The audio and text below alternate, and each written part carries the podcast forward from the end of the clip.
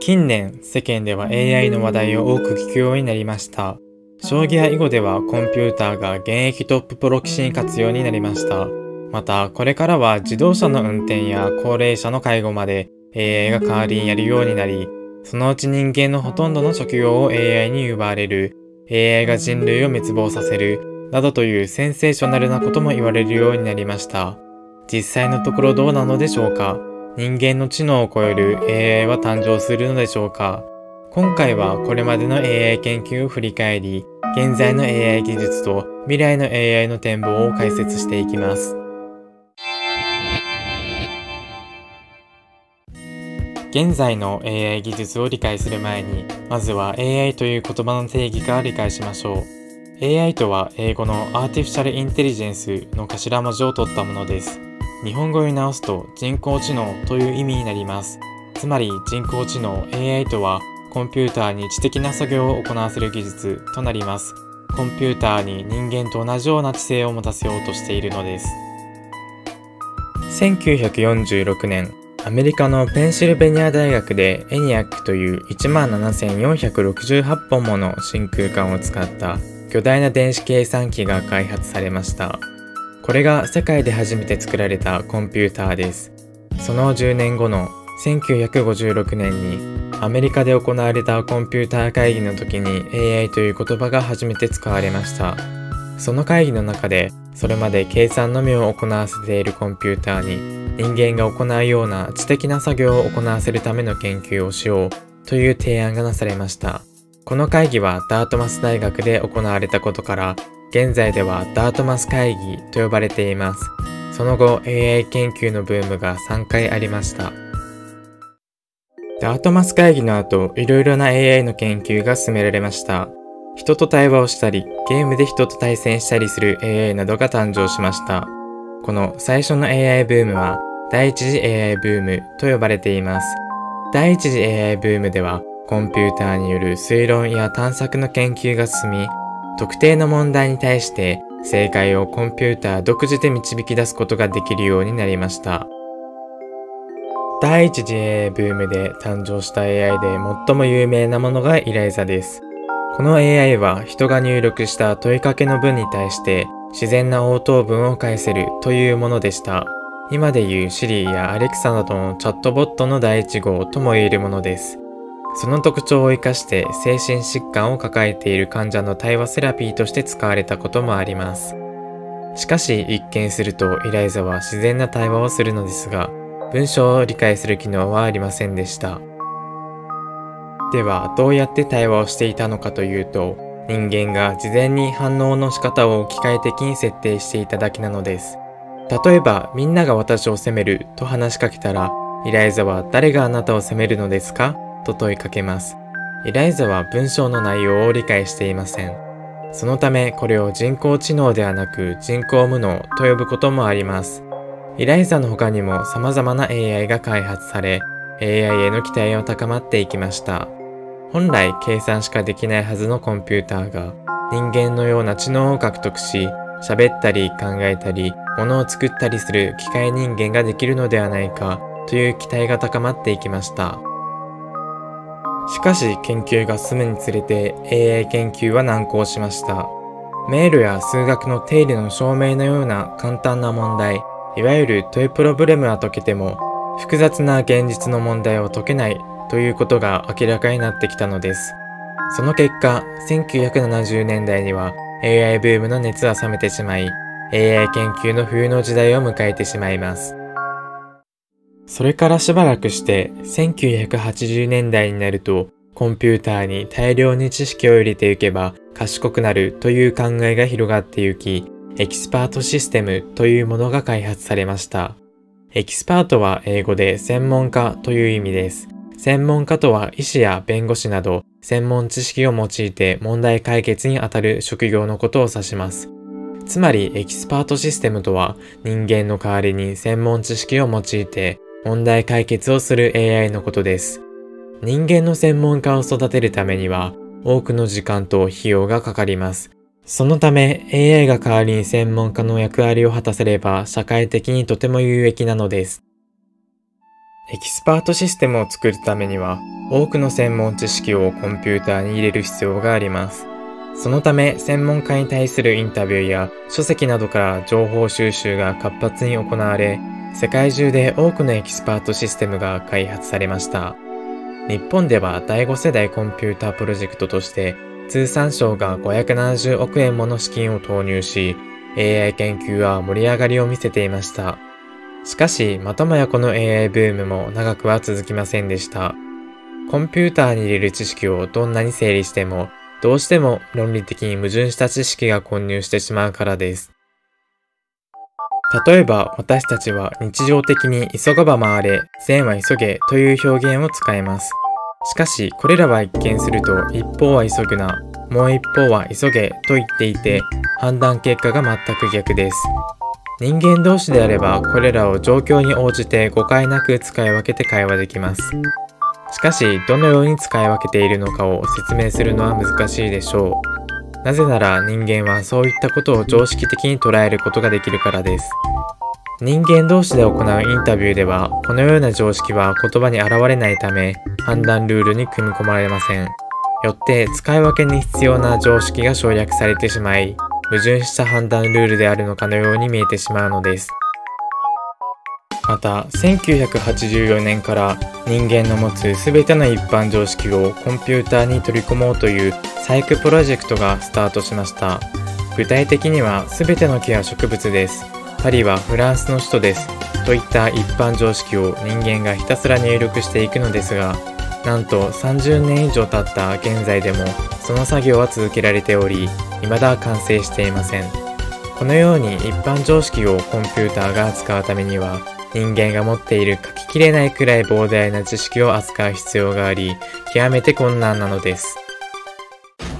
第二次 AI ブームが終わり約20年後の2012年頃から AI 研究は再び脚光を浴びるようになりました。それが現在でも続いている第3次 AI ブームです。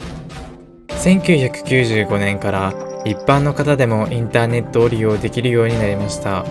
その数年後、Twitter や Facebook の登場やスマートフォンの登場により、個人がよりインターネットに直接つながりを持ち始め、インターネット上に多くの情報が溢れました。それによってビッグデータが構築されていきました。また、コンピューターの性能も大きく向上しました。データの処理能力だけでなく、個人が扱えるデータ容量も数万倍になりました。そういった時代背景もあり、AI 技術は大きく進歩しました。ビッグデータを用いて機械学習を行うことにより、人が直接コンピューターに情報を入力するより何倍も効率よく学習を進めることができるようになりました。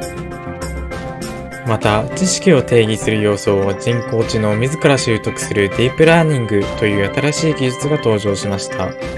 ディープラーニングはニューラルネットワークを多層化したもので、人間の脳のニューロンを真似することで学習を実現しようとするものです。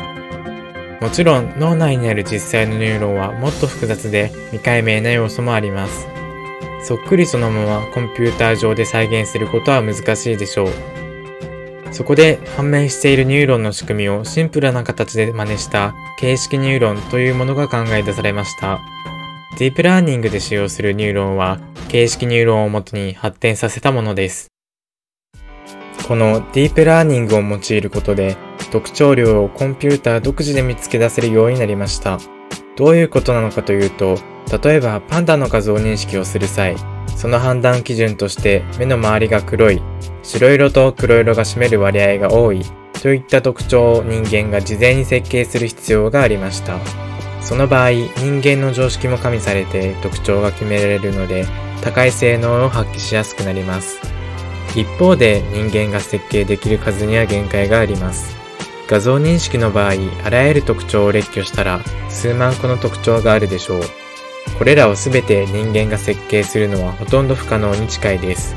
これに対し、ディープラーニング技術を用いれば、コンピューターが勝手に特徴を学習することができるので、人間が設計できない多くの特徴を見つけ出すことができます。それにより、以前よりも精度が格段に上がるようになったのです。このように現在ではディープラーニングという新しい手法が取り入れられたことにより AI 研究は今までよりも大きなブームを迎えています。ここまで AI 研究の歴史を振り返ってきましたが、一度 AI 研究の目的であるコンピューター上に人間と同じような知性を再現するということについて考えてみましょう。そもそも知性とは具体的に何を指すのでしょうか？ここでは知性を動機、目標設計、思考集中、発見の4つの要素に分けてそれぞれ理解していきましょう。はじめに動機とは解くべき課題を見つける力です。簡単に言うと、今自分に足りないものを見つける力です。人間に当てはめると、打ち込める趣味を見つける、より良い仕事に転職をするなどがそれにあたります。つまり、動機とは数ある課題の中で自分が解きたいと思う課題を見つけることです。解決したい課題が見つかっても、目標が決まったわけではありません。例えば、より良い仕事に転職をするという課題が決まっても、単に年収が良ければ良いのか、やりがいのある仕事がいいのかなど、何をもって良い仕事とするのかは人によって異なります。つまり、どうなれば課題が解決したと言えるのか、あるいはどうなればより満足のいく結果が得られたと捉えるのかを自分で決める力が必要になるのです。これが目標設計、何が正解かを定める力です。具体的な目標が決まったら、あとはそのために何をすればいいのかを考えます。例えば、今よりも年収が高い仕事に転職をすることを目標設計したら、資格を取得するなど、より目標にたどり着くための道筋を計画して行動したりします。逆に当たり前ですが、年収の高い仕事に転職するために、スカイダイビングをしたり、瞬きの回数を増やしたりはしないでしょう。このように課題の解決へ向けてそれに関連しそうな検討すべき選択肢や目標に至るまでの手順を絞ることができる。これが思考集中、考えるべきことを捉える力です。考えるべきことを捉えて選択肢を十分絞ったら、いよいよ選択肢を実際に試して目標達成につながる道筋を探します。例えば転職サイトに登録したり、事前にいい就職先を紹介してもらったりするといった選択肢を試すことで、給与が上がる仕事に転職をすることを試みるわけです。失敗を重ねながら目標達成へとつながる要素を発見し、抱えていた課題の解決へとつなげる。これが発見、正解へとつながる要素を見つける力です。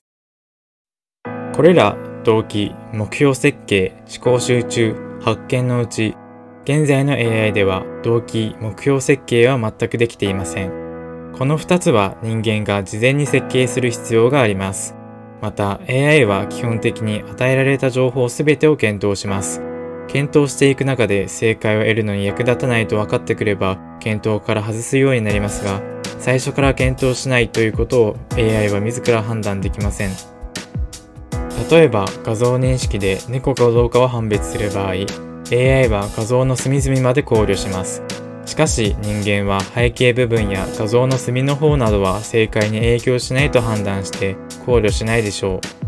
AI はこういった考えるべきことを捉える力がないため、これもまた人間が事前に考えるべきことを限定する必要があります。思考集中は AI にはまだできないのです。最後に発見、正解へとつながる要素を見つける力ですが、これは知性の4要素のうち最も発達している分野です。しかし、これも人間よりも優れているとは言い切れません。画像認識の例で言えば、猫の画像を1枚見ただけでは人間と同じレベルで猫を判別できません。この欠点を AI は量で補えます。大量の猫の画像を与えて学習する量を増やして能力を高めるのです。AI は高速で大量に学習することができるので、学習の質で人間に劣っていたとしても、将棋やチェスなどのゲームで人間の能力を超えることができるのです。このように現状の AI では知性をほとんど実現できていません。そのため近い将来に人間仕事を完全に奪ったり、AI が人間に攻撃したりすることはありえません。